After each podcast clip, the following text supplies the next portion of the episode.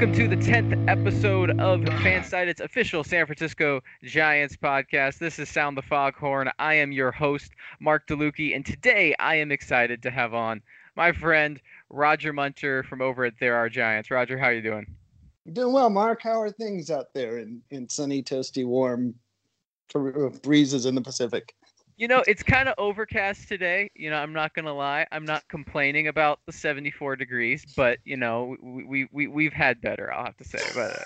Uh, well, we're we're we're doing fine here in the mid 30s, trying to stay above freezing. So it's it's a good time. It's it's the the the expectations are always contextual, right? um, so we have a new starting pitcher to talk about on a big league contract who is, you know, supposed to be in the Giants rotation in the first five days of next year. Anthony DeSclafani. Uh, is DeSclafani? Uh, I'm Italian. I shouldn't be making that mistake. But um, what what what what was your takeaway from the move? What do you think? What are your expectations for him um, next year? Yeah, I mean, uh, this was a move that I think we all probably were waiting for. We're probably waiting for you know more moves like it. I think if you just take a step back first, the uh, a week or so ago, the Zips projections came out for the Giants, and they they had you know their number four starter was Andrew Suarez, who's about to go to Korea, and the number five starter was was Shaun Anderson, who I don't think anybody's really talking about putting back in the rotation. Uh, you know, after that was like Sean Hjelle.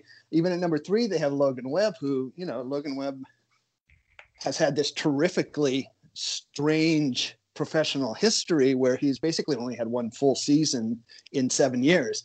Uh, and and I don't think has ever pitched 110 innings. So basically, you know, coverage of innings is number one thing the Giants have to accomplish because they don't have very many of a full season's innings covered yet. So this was exactly kind of the kind of signings you'd expect them to do. And again, I expect them to do at least one more of these.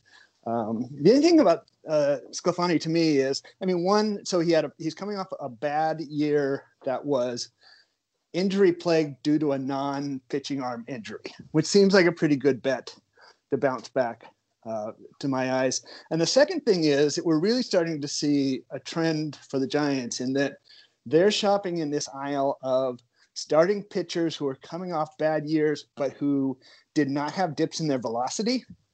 Like DeSclafani didn't pitch very well last year with, with, with the back injury, but his his pure velocity was well above average. And I that was true of Smiley at the end of 2019. It was true of Gausman. That seems to be a trend that we're seeing from now That if you got a guy with a reasonably healthy arm who's throwing hard, they're going to bet that they can get something better out of him. Uh, in the past, he's featured a pretty, pretty good swing and miss slider.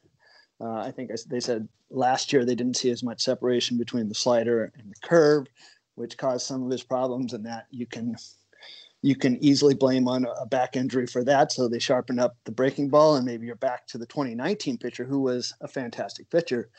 Uh, he's always had a tendency towards homeritis, and you think Oracle should certainly be better than Great American Ballpark on that. Although I think we've seen in the past with you know Jeff Samardzija, even Kevin Gausman, that you know pitchers with homeritis, Oracle's not going to be totally immune to it, but if they get a 2019 version of DeSclafani, that certainly goes a long ways to to to lengthening the rotation. I would think.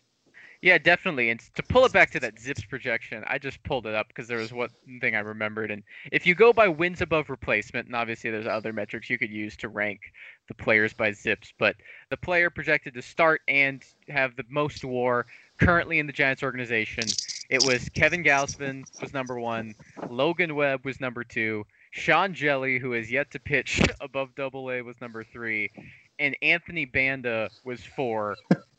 and Rico Garcia and Johnny Cueto were tied at five. So I mean, like, yeah, there was a need for arms, right? And obviously, DeSclafani is one of those lower risk, right? You're getting a one-year, six million dollar deal, right? If he's coming off a season like 2019 or 2018, he's in that Odorizzi, he's in that multi-year, possibly 10 to 15 million dollar uh, a year range from looking at at least how this market um, is expected to play out. I think it's interesting too. You mentioned the trend emerging. The one thing I'm actually working on a piece right now that'll be up when this podcast comes out tomorrow the other thing I've went through and looked at all the players under Zaidi who the Giants have either pitchers who they've claimed on waivers or um, signed to big league deals, and all of them, their best pitch by whiff rate is not their four seam fastball, or they're not not a fastball, with the exception of Drew Pomeranz, ironically, and almost all of them have a had a whiff rate on that pitch above 35% the year before he was acquired or the year before that player was acquired. Even that DeSclafani last year, his slider had a 36% whiff rate. And in fact, if you look at the last four players acquired have all been sliders, which we can read into that what right. we will. Um, so we're I think it's also not only that the fastball we're seeing the velocity kind of maintain at what it is, but they're also not looking for um, it doesn't seem like they're targeting guys who the fastball is going to be the put away pitch or the fastball is going to overpower guys. Even though Gausman has some premium velocity, DeSclafani's obviously been in the mid 90s. That seems secondary to these other desirable traits in the secondaries. Yeah, actually, uh, Gabe Kapler was talking about that on a recent interview, um, uh, specifically talking about uh, Matt Wisler, But he kind of caught my ears. He said, "You know, the fastball in is is the least effective pitch. It's the pitch that gets hit the most." Uh, and it sounds like the Giants' philosophy is really to push people to use their secondaries more and more and more. And um, you know, I think too that with maybe starting pitchers, um, their innings limits truncating a bit, and they're not turning over a lineup a third time. That the third pitch is becoming less of a necessity for starters um, if they have two really good ones that they can use to get swing and misses. Uh, I wonder if the Giants are kind of in that trend of thinking we'd rather have two really good pitches or even one really good pitch uh, and not worry so much about the classic starters pitch mix. Mm-hmm. Yeah, I think that's a good point. And I also think you mentioned that third pitch, and for I think some guys, they're potentially looking at that fastball as that third pitch the way the Giants are looking at it. Yeah, in that same interview, he, he uh, was asked about Logan Webb, and the thing he said he wanted to see most out of Logan Webb was throwing his changeup more often for strikes. So that you know that is definitely, I think, on this team's mind is find a killer secondary and then just lean on it. Yeah. So obviously they now have one more starter, although you know, as we mentioned, there's still reason to be skeptical. I mean, I wrote a piece. I'm a bit more cautious of DeSclafani than I think most people are, and part of that is I think there's a lot of recency bias among Giants fans just because they just hit on Gausman and you know Smiley, although he even though Smiley was hurt, he was really effective when he was healthy. But you know the the fact is the same front office signed you know Derek Holland and Drew Pomeranz to be those bounce back starters or be those starters in 2019, and obviously you know those signings didn't work out as well, though Pomeranz did end up, you know, being traded as, as a bullpen arm. It's just when you're working in this you know, low end, some form of bounce back, right? Like the hit rate isn't high, right? Like the the expectations for DeSclafani, like in, in my view, right, it's a successful signing if he throws 150 innings and has a four or five ish ERA. You know that that's uh, a success because, like you mentioned, they need innings right now. And so, looking ahead to the rest of this offseason, then where do you see, do you see them just kind of we're going to bring in three DeSclafani types, and you know, or do you see them maybe venturing into a, a Bauer market or a Odorizzi or a Quintana or something to that degree. Well, so you make a really good point that people say, "Oh, Gausman was a success. Smiley was a success. Smiley was more of a limited success because he just wasn't out there very often." But then there's also, you know, Tyson Ross and and, yeah. and Tyler Alexander, uh, you know, Trevor Cahill. Um, there have been a lot of pitchers have come through, and the success hits or rates on them, you know, really fall all along the spectrum. And certainly, if if if you try to really load up on the strategy of we're going to get all guys coming off bad years or coming off injuries, you know, at some point you're gonna you're gonna hit snake eyes, and they're all going to be injured and bad, and then, then you're going to have a problem on your hands. Um, that said, I think they certainly they're probably going to do some some little a la carte shopping. So where there's going to be a couple more Trevor Cahill types, uh, they may even bring Tyler Anderson back uh, at some point on on a on a smaller salary. I would expect them maybe to be shopping in the sort of injured former ace aisle with you know Corey Kluber, James Paxton. Uh, mm. Uh, although those guys would have to prove that they're they're healthy, which at this point uh, nobody really knows. Uh, Scott Boras said Paxton is getting close to ready to uh, do a showcase for teams, but you know that doesn't sound like fully healthy. Mm-hmm. Uh, I expect him to be. I think they definitely would like Logan Webb to have to fight for the number five slot uh, coming into next year. I think that would be an ideal, and they're probably going to have a a variety of different type of pickups for that. It certainly sounds to me when you're listening to Farhan Zaidi talk, and he uses terms like you know, flexibility. Uh, I think when they signed DeSclafani, he said we have room for another player. That doesn't sound like uh, they're shopping in the Trevor Bauer line to me, but I do think that this is kind of the key question when you're thinking about the Giants and what they're building right now is when are we going to see them acquire uh, a multi-year, a player for multiple years? Um, you know, Wilmer Flores is the only guy they have signed for more than one year. Setting aside Yastrzemski, who's a little bit of a fluke, I would say Alex Dickerson's the only guy they've traded for that they have, you know, multiple mm-hmm. years of control. When are they going to start acquiring pieces that are more than a one-year piece? Is really the big question in my mind. And I kind of guess the answer to that is not now, just in part because circumstances, because so much about 2021 is unknown, so much about 2022 is unknown that it's a it's a weird time to be kind of going all in. But you know, maybe they have a big trick up their their sleeves for this year, whether that's you know signing a Trevor Bauer or you know trading for trading for a Harper or something like that. It doesn't sound to me like that is in the offing. I think we're going to see a whole lot of one year deals, and I think we're going to see late one year deals. I think we're going to see like late January, February, see where the market comes to where they're where they're comfortable. It doesn't sound to me like they're going to spend a lot more, and they have you know three, four, five more pieces they want to add.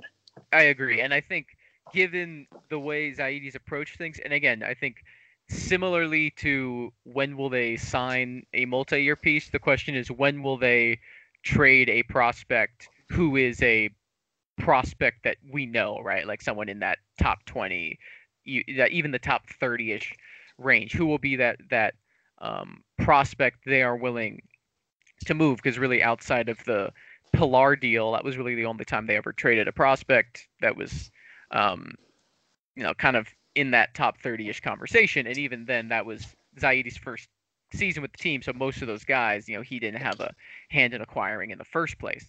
You're, so, you're really you're really dismissing Franklin Van Gurp as a prospect there. Well, listen, my dad loved Franklin Van Gurp. My dad was both upset about Malique Ziegler. He wants Malique Ziegler back, who I like went to Minnesota in the Michael Reed trade, right? And then, yep. um, or was that Tyler Austin? Anyway, so I think Ziegler went for Austin.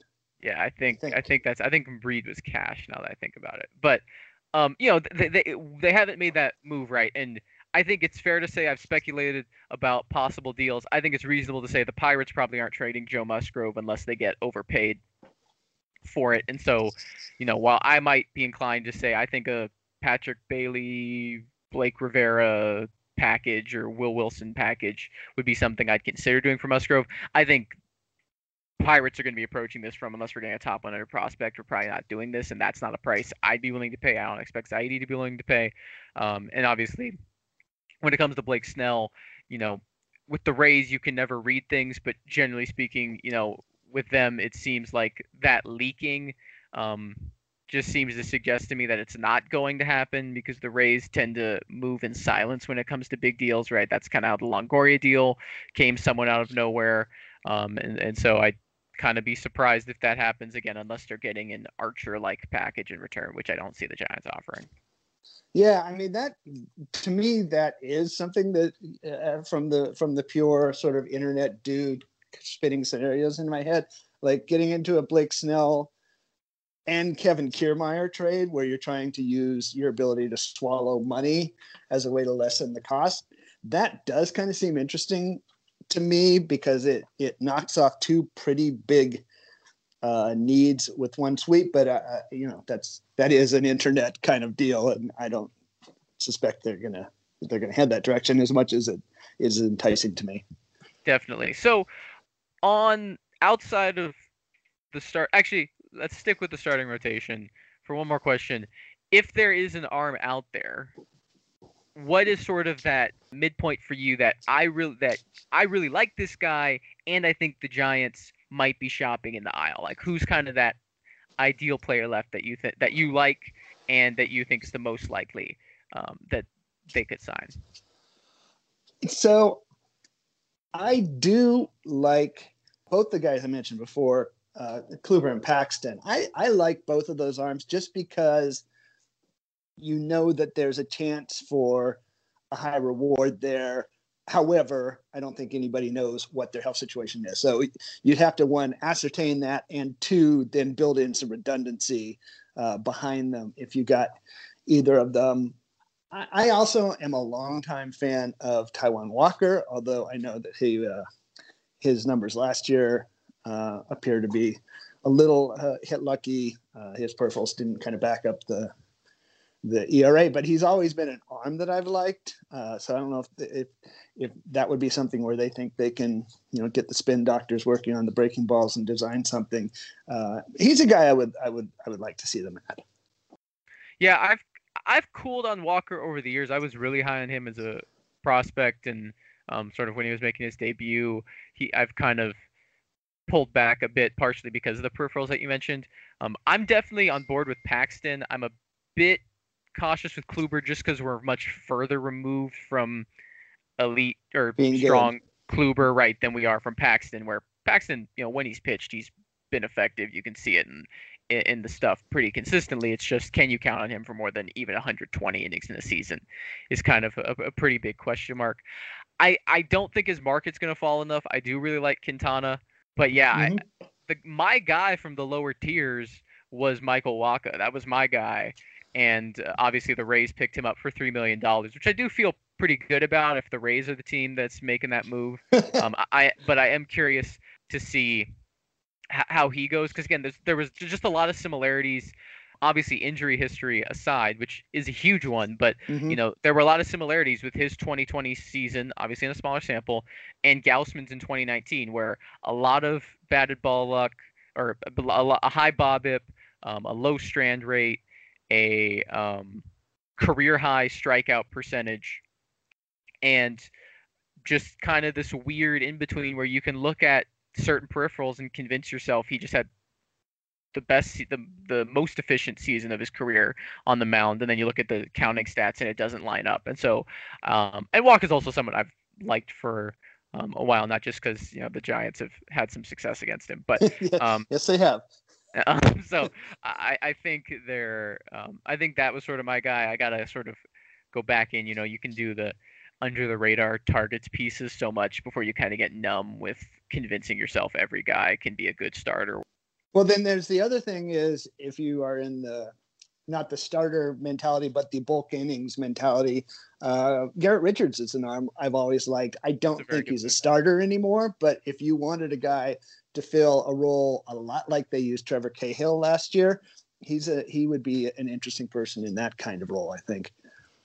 Yeah, that's interesting. I, I think most people it seems like are projecting Richards. At least I've been using MLB Trade Rumors as my kind of guide, and I think Fangraphs um, has done projections as well. I haven't seen this, but like it seems like people are putting Richards in that Quintana. Um, I'm trying to think, there's another arm in there that I'm missing, but kind of that mid rotation starter. Yeah, Tanaka's yeah. another guy that's sort of in there. Tanaka, Paxton, you know, ish um, player, and Richards is kind of that perennial prospect, right? Like he will because of the injuries, like there are certain players who it's like they'll be 34 years old, but you're still looking at them like, the, hey, if we just if they're just healthy one year, and they put it all together, you know, and, and that's kind of what Richards is, which I'm inclined to like, even though I know it's probably a blind spot, if that makes mm-hmm. sense. No, no, I, I totally agree. So outside of the starting rotation, you know, they signed Matt Wisler but what is the is the biggest hole left to you? Just a high leverage bullpen arm, or is there something on the position player side that you say, well, maybe people are overlooking? So one thing I have been mulling a lot lately, uh, and I haven't written anything about it, um, but maybe I will, um, is that there's, in my mind, a growing roster construction issue with the team um, where they are getting to be a little heavy on corner slash DH types um, and very light on up the middle types. If, so if you just run the numbers and say, you know, assuming that this year we have a normal rules and there's a 26 man roster, uh, and it sounds like they are planning on having 13 pitchers. So you've got essentially after the backup catcher, four bench spots to, to deal with. They've got, you know, whichever of Solano and Flores isn't starting. They've got Ruf, they've got Slater. That's three of them. If you're adding a Vosler or a better version of Vosler, like a Tommy La Stella, that's four guys, and you essentially don't have anybody on the roster to back up Brandon Crawford at shortstop, even plausibly, um, except for maybe Dubon. And if you use him for that, then you don't have a center fielder on the roster. So they are getting really corner heavy, it seems like to me. And I think it's interesting. Uh, it, to me, it's almost a zero sum game that if they start adding some of the pieces they've talked about needing, particularly you know more left handed hitters, someone's going to have to get subtracted. You know, and particularly I think about Solano and Flores as being really kind of redundant players on this roster. You know, they're in theory up the middle guys, but neither of them is very impressively up the middle. Um, and I'm not sure Flores can can be a starting second baseman really at this point. Uh, so what are they going to do to bolster? Because we know Brandon Crawford wears down if you force him to play every day. What are they going to do to bolster that up the middle without losing some of these corner pieces? Ruf and Slater are a little bit redundant, you know. So that's kind of what's interesting to me is are they going to be able to add without also subtracting? Mm-hmm. For a while, it's like I can't see this roster having, if we follow the rules, you know, that are expected at the moment, Darin Ruf, Brandon Belt, and Wilmer Flores. I just can't see all three of those guys on a roster. I am somewhat cautious though to get overly committal to that because I don't think it's the worst idea. I think the Giants are behaving like they expect COVID expanded rosters to be a thing next season. And which is part of the whole who knows what the heck's going to happen next year. Right. And yeah. who knows if there's a DH. Like I'm cautiously optimistic or actually probably more confident than most people that there is going to be a universal DH next season. And the reason I say that is given the labor dispute, I think making the DH permanent is going to be a chip used to get play to occur. Because I think, as we've talked about, the potential, not the potential, the nasty labor negotiations, the really just is not in a good place, right, between the league and the Players Association. There's been concern: is there even going to be a 2021 season prior to COVID because of labor disputes, um, or is there going to be a, a, preemptive lockout or a preemptive strike or something like that? And I think MLB, the league is going to try to use lost revenues from 2020 to sort of what the NFL did right and sort of get a CBA extension that's a bit more favorable to ownership. And I think that DH is going to be that chip. Like I think the reason Manfred hasn't committed to it is because he's going to try to use it to get games to play. That, you know, again, projecting negotiations, projecting Rob Man- Manfred's behavior is not my expertise, but that's just sort of my that's just sort of my uh, hypothesis on, on how things are going to play out, and so I'm not totally opposed to doing it, but I do agree with you. They're setting themselves up for if this if it is 26 man rosters, if just these things I'm talking about don't happen, there is a lockup, and I do think one of like a Ruf or a Solano. I've been expecting kind of one of those players to be swapped for a you know a low level prospect or even to be honest with you, I thought one of them would be traded for a Matt Wisler type. Mm-hmm. I didn't think the Giants would go out and sign a Matt Wisler. I thought if the Giants were going to sign a reliever, they were going to sign a Hendriks, a Hand, and then you make a minor move for a Wisler type. So I, I, that kind of threw me off in the signing, not because I dislike Matt Wisler per se, but just I thought that was sort of uh, a move on the margins we, would see sort of in a different way.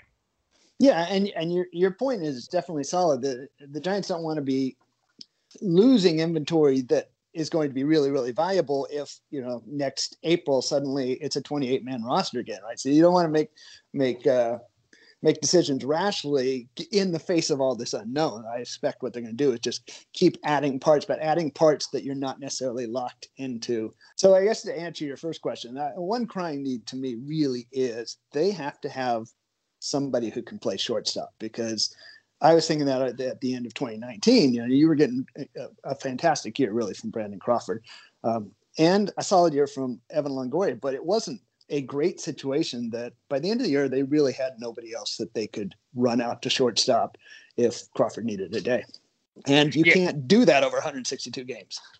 Yeah, I agree. I, I wrote a piece yesterday too. Is of the sort of resurgent 2020 seasons, Brandon Crawford's is the one that analytics are most like we're skeptical of, or the sort of peripheral, you know, expected values of his hits.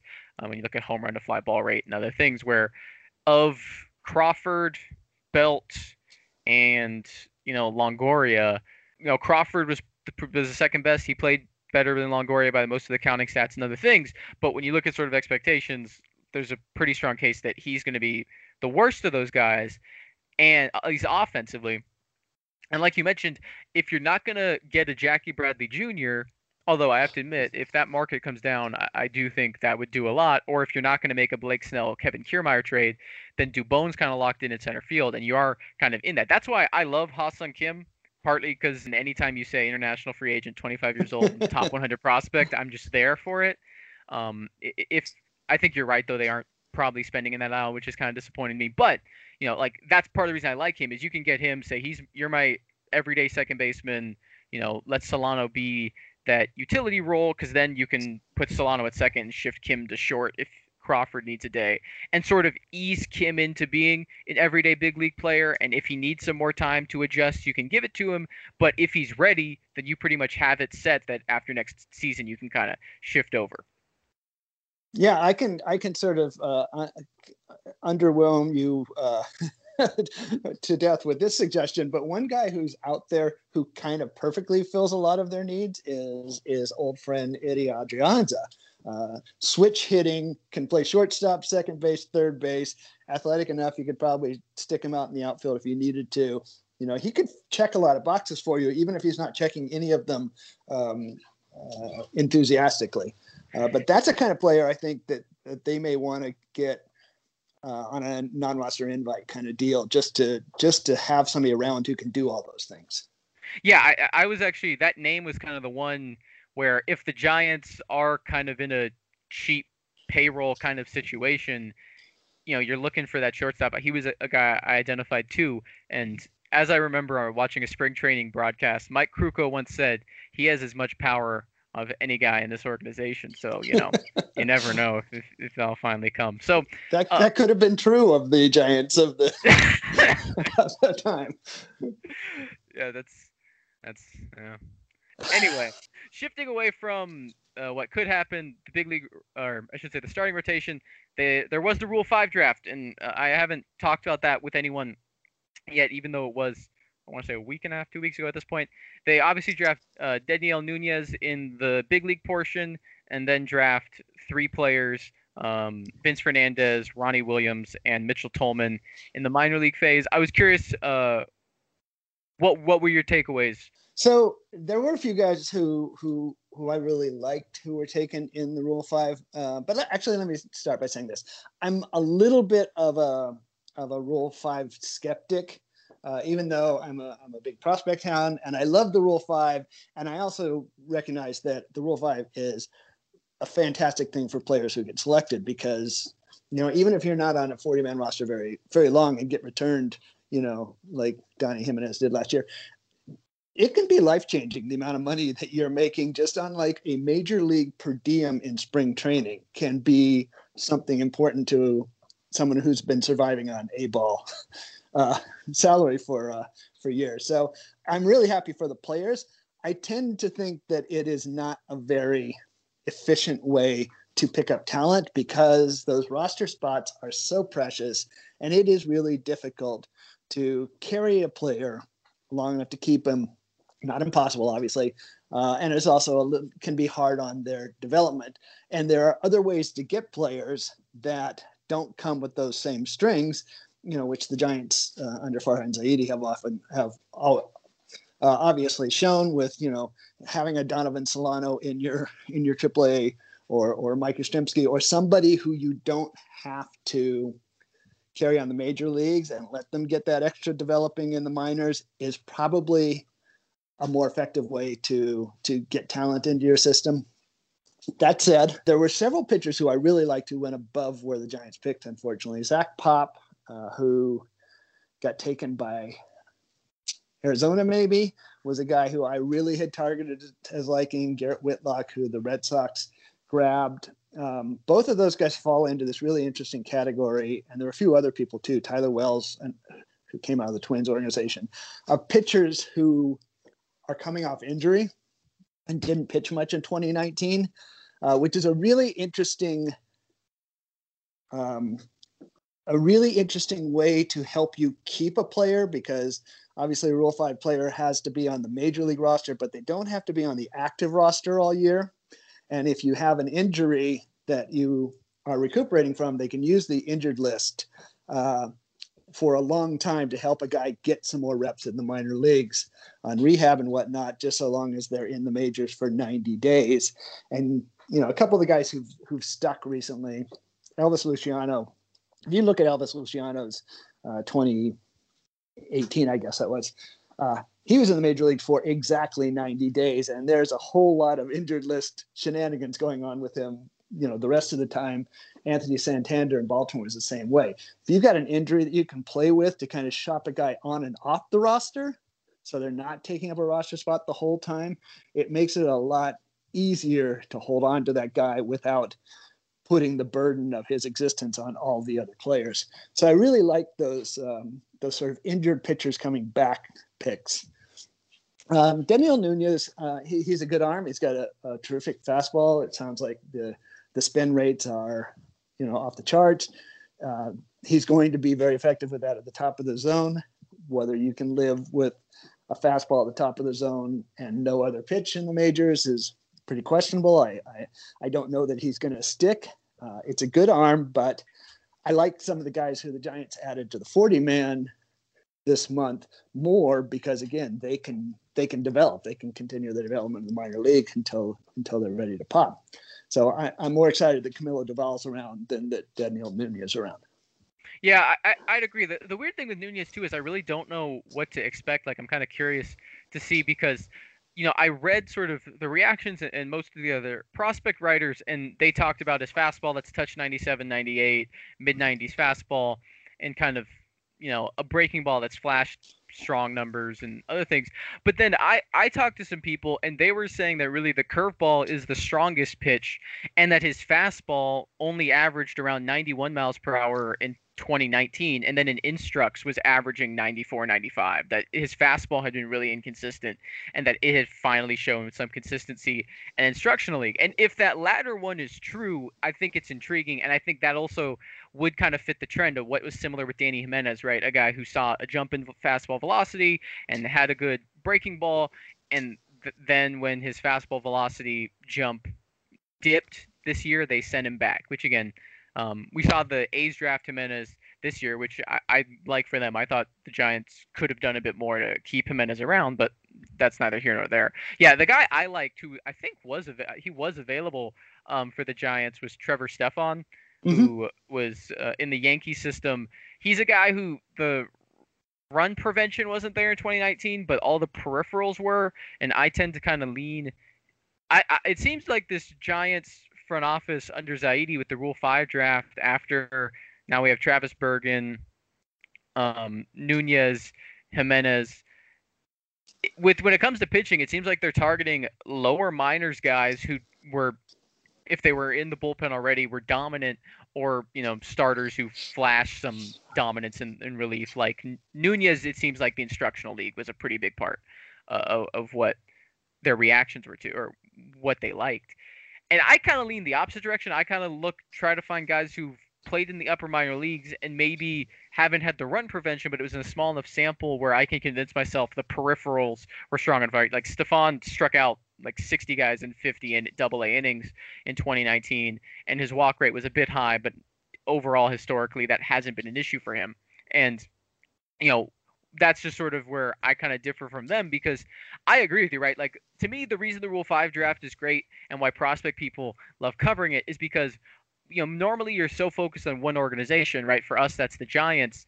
That when you are looking into the draft and you like a prospect or you see a prospect elsewhere, you don't really have an outlet to write about the fringish prospect. You know, the Matt Duffys of the world uh, right. in the Rays or Cleveland's organization, even if you like to and want to put that out there. And so the Rule 5 draft is the perfect opportunity, six, seven ish years down the road, to say, hey, we, you know, he, here's all these notes from years of thoughts on these guys that I haven't um, been able to put in something, even if it is not likely to lead to a fantastic pick for anyone in particular. I think it's more something that it gives the writers an opportunity for content much more than it gives teams an opportunity.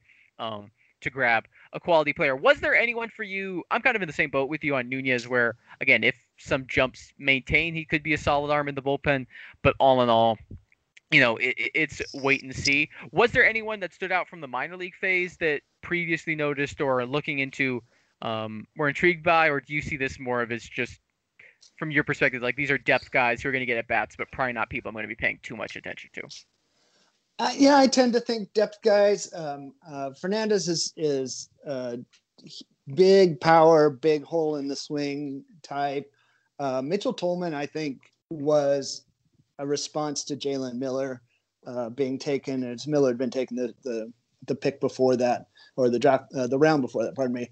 and I, have been writing this week on on roster previews, and I put one up on um, Friday that was the Richmond preview, and the, and the first thing I noted was the upper minors of the of the Giant system are really, really, really hollowed out. That huge amounts of players who were in either San Jose, Richmond, or Sacramento in 2019 are just gone for one reason or another. Most minor league free agents, and they have to replace. I mean, they they have to field those teams. So they're going to have to sign a whole bunch of minor league guys just to fill out the the depth of the rosters in both Richmond and and Sacramento. I, I tend to think that's what most of these uh, guys were. Um, although you know Ronnie Williams is an interesting arm, but I they I look at them as depth. I do want to go back just for one second. Uh, one of the major league picks that I was really interested in was the A's taking Ka'ai Tom. Mm. Um, and what was really most interesting about Tom is I can't for the life of me figure out why Cleveland never used him last year when they were fielding what was literally the worst outfield in the major leagues. And they had this guy who had performed really quite well for them in AAA, and they never once gave him a shot and then didn't protect him. So their evaluation of him was clearly not high. Um, but he's an interesting guy. So if if the A's turn him into something, I'm really going to wonder what was going on with Cleveland's decision making with him. I appreciate you coming on my podcast and mentioning a guy from Hawaii. I think that's good. well, I butchered his name, so. Uh... yeah. Well, anyway, I, I do think that that was one name. Is one of those where you know I wasn't looking too closely at outfield just because I felt like the way this group as a front office has approached things. I thought um, also partially again I kind of tend towards if the rule five is best where if I was a team I'm gonna if I'm gonna use a pick I'm gonna be really aggressive with it mm-hmm. because again I think the chances of return are so low that to me it's like if I'm gonna use a pick like I'm either gonna go for a guy who I'm really confident is an everyday player and think the entire league has missed on or if not, which in most cases, you, you know, few teams are going to have that kind of eval on these guys. I'm going to go for uh, Lazaro Armentero. So I'm going to go for some big tools guy mm-hmm. who's probably not going to play, and I'm probably going to have to stash because then at least at the end of the year, I know I'm, you know, I'm going to pay this price. This is going to be the sunk cost, but I'm ultimately going to willing to put this in because I think this guy, this player has the tools. Then I can send them to the minor leagues and they can get that development. And right. so, for, you know, Tom, for me, that guy is Akil Baddoo. I mean, mm-hmm. who who I have long loved, very fast, very athletic, incredible bat speed, big power, uh, and I like that Detroit took a swing at him. I, I, I don't see how you can carry him for a year on a, if you're if it's 26 fan rosters, uh, but I love that kind of play. I agree with you there. Yeah, and right, the Giants and Tigers are in very different positions, right? Like the the Giants, as you mentioned, this kind of glut of guys. It's good. It's it, and they seem want to be a bit more competitive. The Tigers, you know, I'm sure they want to be competitive, but their roster construction right now gives them a bit more of that flexibility. But Tom was a guy who I didn't see sort of in my first look through, and then circled back afterward and was like, you know, this like you're right. Like his 2019 was really impressive. There's obviously that jump in power that took place. You know, had good plate discipline historically, strong defender. I am curious. I liked both of the ace picks, frankly. I I, I wouldn't have been totally surprised if the Giants um, had picked Jimenez again, although I, I understand why it, it, it, didn't happen. But you know, the A's grabbed a couple of guys who, you know, were, have been intriguing to me in, in the, the limited um, bits I've seen. Yeah, and I, I agree with you. I like both the A's picks, and I, I guess my wrap up on this is it's fun exercise, but um, you know, the Giants signed Jason Vosler to a major league contract for a reason, and they put Camilo Doval and protected him from the Rule Five draft. Those are the picks that I'm looking at more as being impactful for their season than than Dedniel Nunez. Yeah, and also right, the Giants aren't the only team. Every team is preparing for, for the Rule Five draft, right? right? So you know we know our prospects, and we know they protected Canario and Santos and uh, Kervin Castro, Kervin Castro and uh, Doval. They signed Jason Vosler to a big league deal. They signed Chadwick Tromp to a big league deal to make sure um, they weren't Rule Five. But and to be fair, they signed Tromp to a big league deal for probably because another team was offering one as well. But you know, right, that right. was one thing when they announced those signings before the Rule Five draft. If Tromp was on a minor league deal, there's no way to me he gets to the Rule Five draft not being selected. And every team is doing that. The Camilo Dovals and the Alexander Canarios, every team is protecting them. So you got to think about of the Giants players who are available. You know, they have a pretty they are no longer at the bottom of the farm system rankings. They're at the best, probably, or at worst, probably in that mid tier. I'm a bit higher on them, but you know, in that mid tier. So most other organizations are protecting those same guys. So it, it's always going to be a difficult proposition. So. Yeah, uh, there's one last point I was going to make exactly following that, which is there is a degree to which Rule 5 draft is a barometer of organizational talent. So uh, for the last several years, you know the Yankees are going to get a few people taken, which they always do, and they did again. You know, you know some Rays are going to get taken, and it's because those teams have 40 man gluts. They have too much talent at the top of their organization, and consequently, everybody wants to come pick off the herd. And so you can you can kind of see what the industry thinks of your talent by how many people you're getting selected in the Rule 5 draft. So the Giants organization talent is getting better, but they're not at this point where you know, Tyler Cyr didn't get selected, Jose Marte didn't get selected. So other organizations are not looking at them as having that kind of uh, uh, talent, glut, that, a surplus talent that can be picked off. So last thing, Roger, uh, before I let you go, you've been kind enough to give me this much of your time already. Uh, you know, we both do, you know, both focus on prospects. That's what uh, the majority, I'd say, of our time is spent on you've been doing this longer than I have, obviously in, in a more formal fashion, definitely. Um, I just kind of want to look back because the giant system is getting better. It is getting more exciting, and so people who read our work have reason to say, "Wow, this system's improving. It's getting better." And this is a team that you know not too long ago won World Series because of homegrown talent. And obviously, it's easy to get excited. But I kind of wanted to give us a chance to give a little retrospective um, to potentially you know, cool, you know, to, to kind of give context for people who are maybe new to the prospect game, right? If you were a fan from 2010 to 2016, that you didn't necessarily have a lot of reason to be focused, worried too much about the minor leagues because the big league team was competitive. The last few years it hasn't. I think there's you've seen an increase in giant fan interest in the minor leagues, in the first round picks, in the third round picks, and all of these things. And so for people new to the prospect game, you know, as much as time as we've spent on it, we have our own players who we still are surprised didn't work out. And so, um, I, I, said to you beforehand, come with your kind of your your your proudest. You know, who is the player that other uh, maybe weren't as high on that you were, and who was the player that you thought was going to make it and just never panned out. I want to I want to start with a slightly different category too, and that's uh, something Sounds else good. we talked about, which is guys you didn't think we were going to be good and ended up being much better than you thought. Um, because there's several guys that I have in this category, and every one of them kind of have taught me a lesson, uh, even if their their careers were really slight. Because one guy who stands out to me in this way is Kelby Tomlinson, uh, who I remember seeing in, in, as a Sally player when he was 22 or 23, and he was a punch and Judy guy hitting like 220, and I wrote him off. I said, "Ord guy," right there, and I did not take into consideration that you know speed and defense are carrying tools, and he could make adjustment to his hitting. And you know, not the greatest career, but a, a, real legit big league career that I didn't think he had any chance in the world of of getting to. Um, and I've always sort of carried that in my back of my head. You know, fast guys can adjust their hitting, and and the and the tools will catch up to them.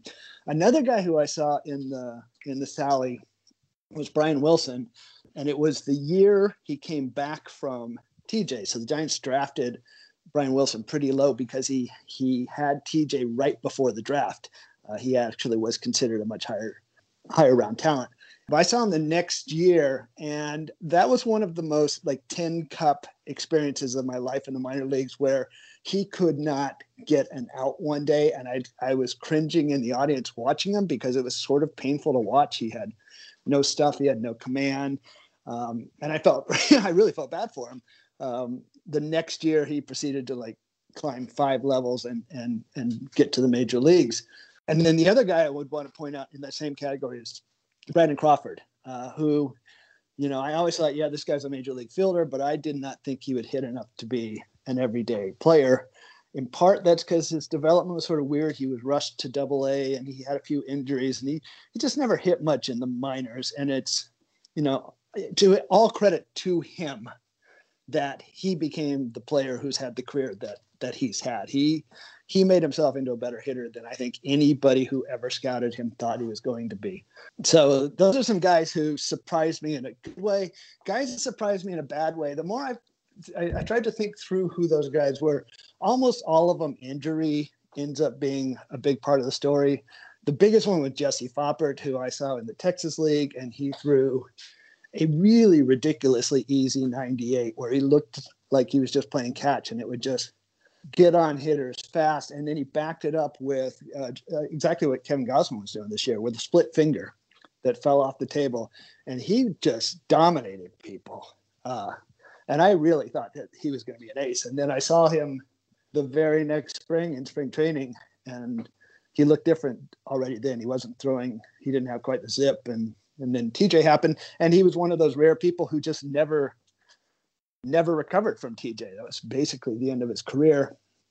Another guy who I loved, and I talked a minute ago about Akil Baddoo. I am Charlie Brown and the football all day long for athletic power speed guys. So the Giants uh, had, used to have a guy named uh, Francisco Peguero, Frankie mm-hmm. Pegs, as we called him. Uh, incredibly athletic, very, very fast. Never hit for a lot of power, but had raw power in his bat because he had great bat speed.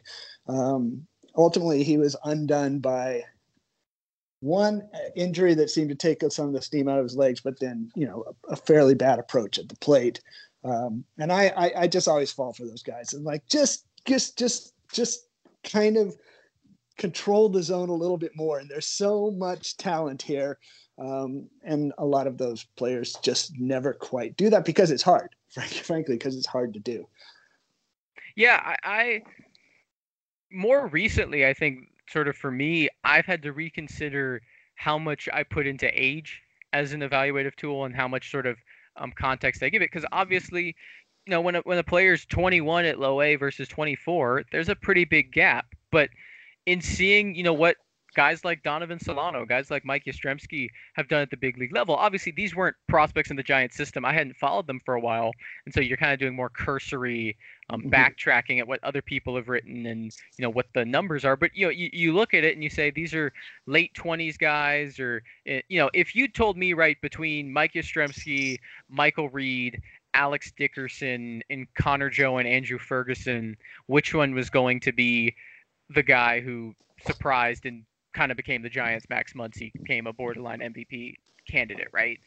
Like Yastrzemski's probably three or four on that list for me. You know, it, it just it, it, it was just you know I'm saying like at the time when they were acquired, just because the again I I think I I'd lean so much towards youth. And as for a player I was high on that didn't work out, more than any one player, it's definitely just that 2013 San Jose Giants rotation because that's like Clayton Blackburn, Ty Blach, Alberto Mejia, Kyle Crick, Edwin Escobar, you know, and I was a big Escobar guy. Escobar when we when he was moved for Peavy, that was after he'd struggled a bit at Sacramento, and so I was a bit less hurt than I would have been. But Escobar was kind of my guy who it's like this guy's you know 2021 doing this against advanced competition getting strikeouts no issues with walks. I thought he was set to be a perennial mid-rotation starter. Interesting note i found out in looking this up escobar's had a strong career in japan as a relief pitcher. He's actually been a top setup guy